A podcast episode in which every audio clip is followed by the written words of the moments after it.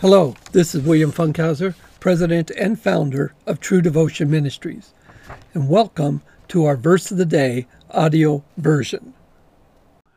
Okay, our verse of the day for January 16, 2023 is Matthew 5:14.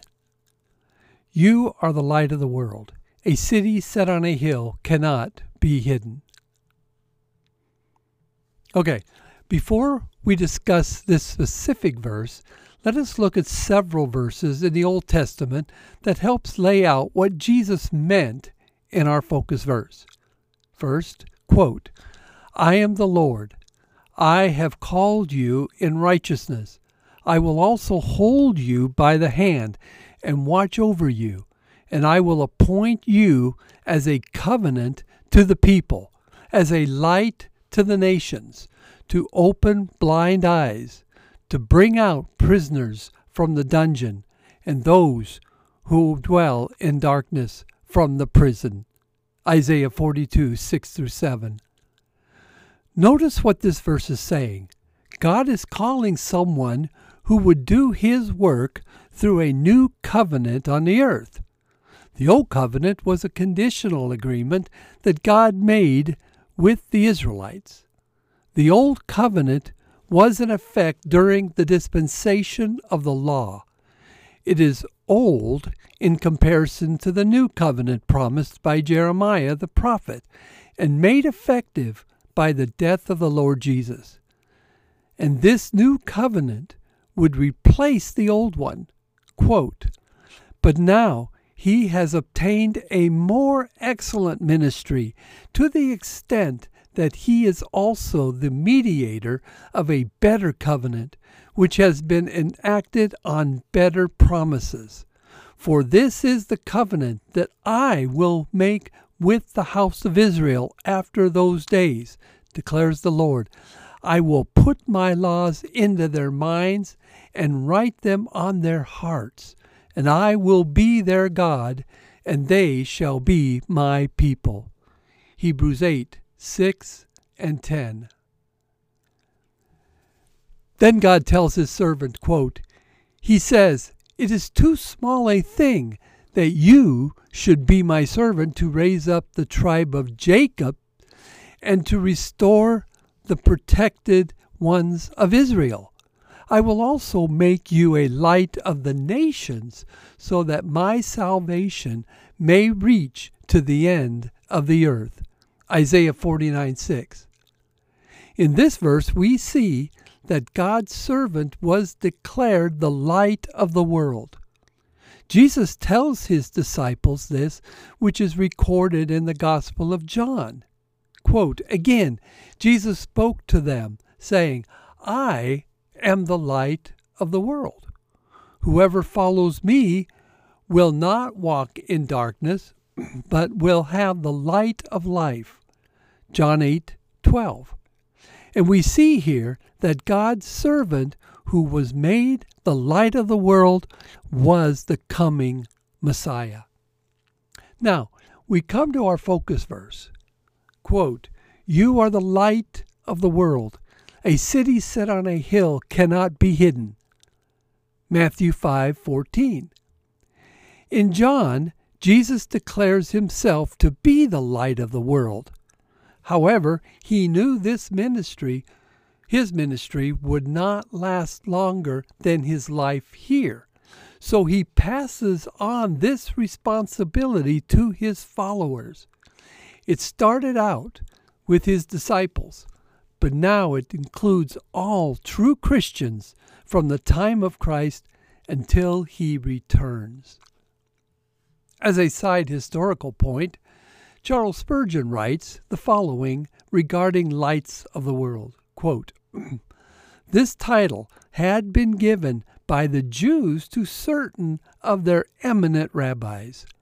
With great pomposity, they spoke of Rabbi Judah or Rabbi Jochanan as the lamps of the universe, the lights of the world. It must have sounded strangely in the ears of the scribes and Pharisees to hear what say that same title in all soberness applied to a few bronzed faced and horny handed peasants and fishermen who had become disciples of Jesus. Unquote. Physical light is necessary for physical life. A forest full of trees, which ver- with very thick covers of foliage high above, has very little plant life on the ground, except for most for moss or lichen, which needs very little sunlight. Plants will never move away from the light. They are said to be drawn to the light. In the same way, spiritual light is necessary for spiritual life. And this can be a good test of our standing in Christ.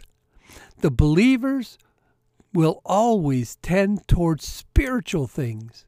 He will always tend toward fellowship, prayer, the Word of God, and so on. The unbeliever always does the opposite because light exposes his evil and he hates the light. Indeed, no man can come into the true spiritual light of Jesus Christ unless he gives everything to Christ.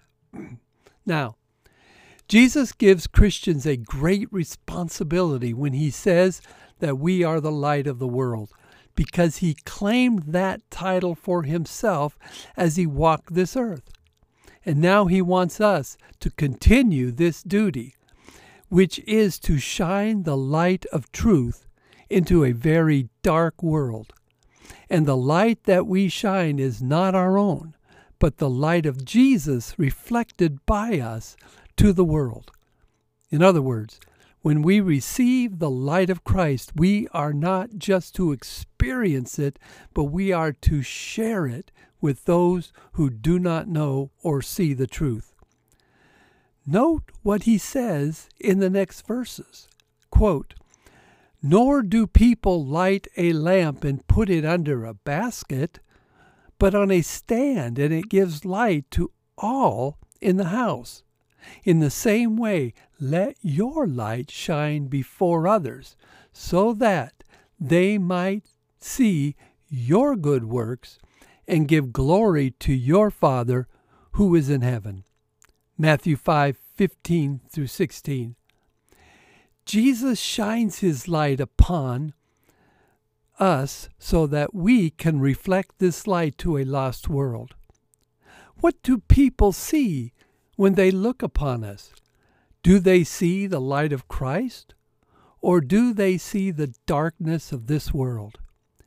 If they see the latter, then we must get our act together and stop covering the light and start shining it forth. For it is the light of Christ we are called to, sh- to show the lost. And this is the only way we can convince them we are truly followers of Christ. I hope you enjoyed our verse of the day and were blessed by God's Word. Visit us online at www.truedevotionmin.org to learn about what we are doing and to find additional resources to help you grow in the knowledge of the Scriptures and become stronger in your Christian walk.